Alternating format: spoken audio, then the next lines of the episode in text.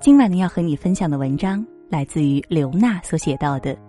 这组图告诉你，年少不爱伴侣，年老有多悲戚。十点读书的全新亲子公众号“小十点”为孩子们准备了好听的免费儿童故事，专门为孩子们讲述中外故事、经典童话、趣味科普知识等等，让孩子在有趣的故事中学会善良、心存感恩、懂得宽容。收获好习惯，培养高情商。长按文末的二维码图就可以免费收听关注了。如果你也喜欢今天的文章，欢迎拉到文末给我们点个好看，就是原先点赞的位置哦。一位实体经济做得风生水起的兄长，元旦那天冬泳回来，遇见两位相濡以沫的老人。老先生偏瘫，左边身体不听使唤，耷拉的左胳膊戴着保暖套。僵硬的左腿绑着绳子，有老伴儿搀扶着，在新年第一天仍康复锻炼，练习走路。兄长和这对老夫妻攀谈后得知，老先生偏瘫四年多，只有老伴儿相伴左右，擦拭刮尿，不离不弃。期间因为太劳累，因为抱不动，老太太也摔倒骨折过，但再难再病也没有丢下老头不管。老夫妻育有一儿一女，儿子工作太忙，很少能有空回来搭把手。女儿从不回来，父亲患病这四年，连一双袜子也没给老人买过。但两位老人并不怪女儿，而是把这归咎于女婿不好。内心非常复杂的兄长，把两位老人患难与共的身影拍成六张照片发到朋友圈里，无比感慨地说：“想一想，儿女再多有用吗？”还是少年夫妻老来伴啊，靠儿女不行啊，珍惜你身边的老伴吧。兄长的这番感慨让我想起不久前去医院给母亲抓药，在放射科门口碰见的一对老人。七十多岁的老先生弓着腰，气喘吁吁的抱着双脚受伤的老太太，边艰难的往检查室里挪，边无助的小声多恼：“哎呦，我的老婆子！”哎呦，我的老婆子，我快抱不动你了，我快抱不动你了。我拍下这一幕发给一位医生朋友看，他习以为常的说：“如果你在病房里待得足够长，就会发现陪护最久的还是丈夫妻子，儿女们大多像打游击，做手术时来照顾几天，然后急匆匆离去。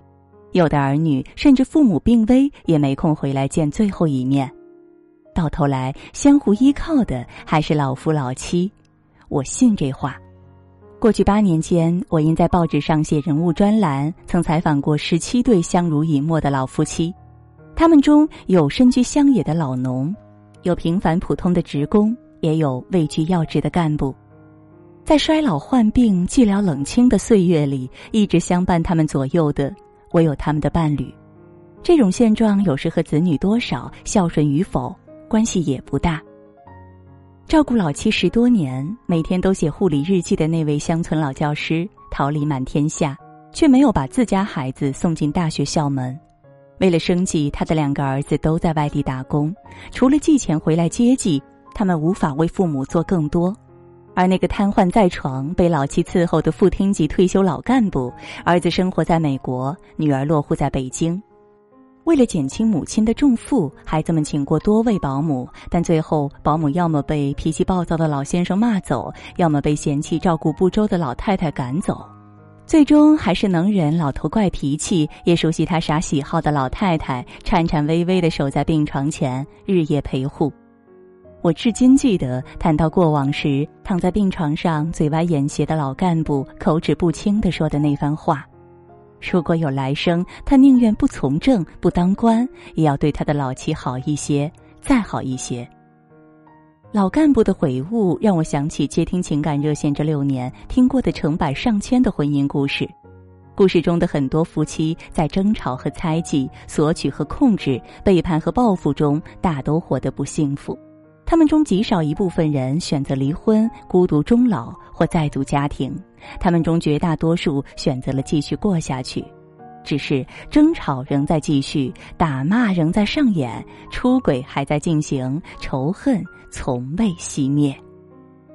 听完他们的故事，我常常也会给他们讲一讲我亲眼看见的那些故事。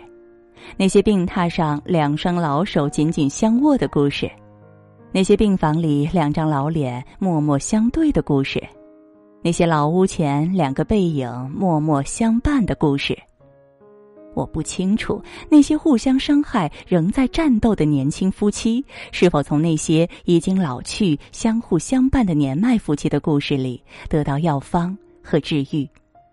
我清楚的是，我们每个人。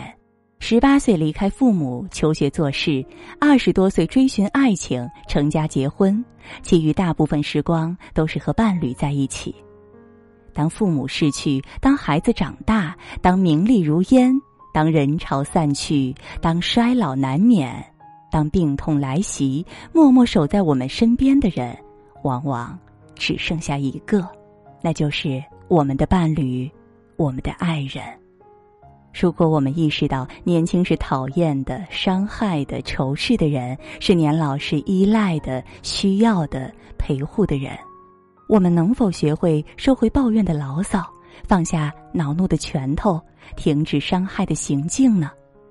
然后尽量平和而宽容的去善待他，好好爱他，给他温柔和接纳、长情与珍重。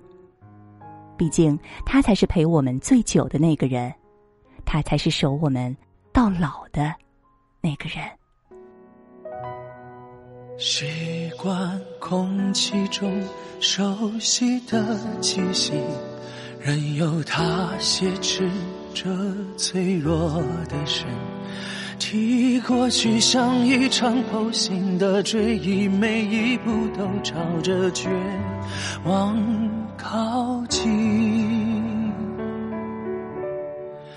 当你这样出现在我眼里，所有委屈才终于放过自己。曾经多少次想听天由命，却又心不由己，不忍放弃。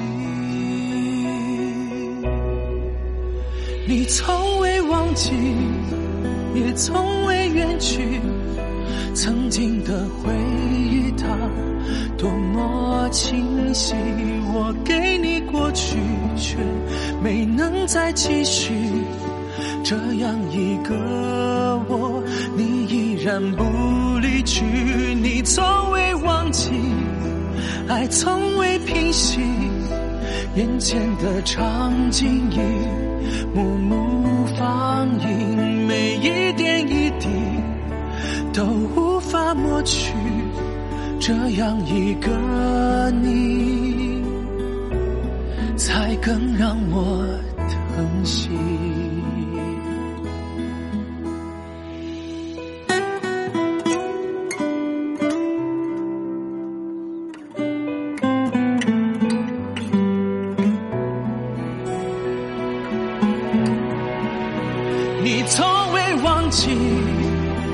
从未远去，曾经的回忆它多么清晰。我给你过去，却没能再继续。这样一个我，你依然不离去。你从未忘记，爱从未平息，眼前的场景已。幕幕放映，每一点一滴都无法抹去，这样一个你，才更让我疼惜。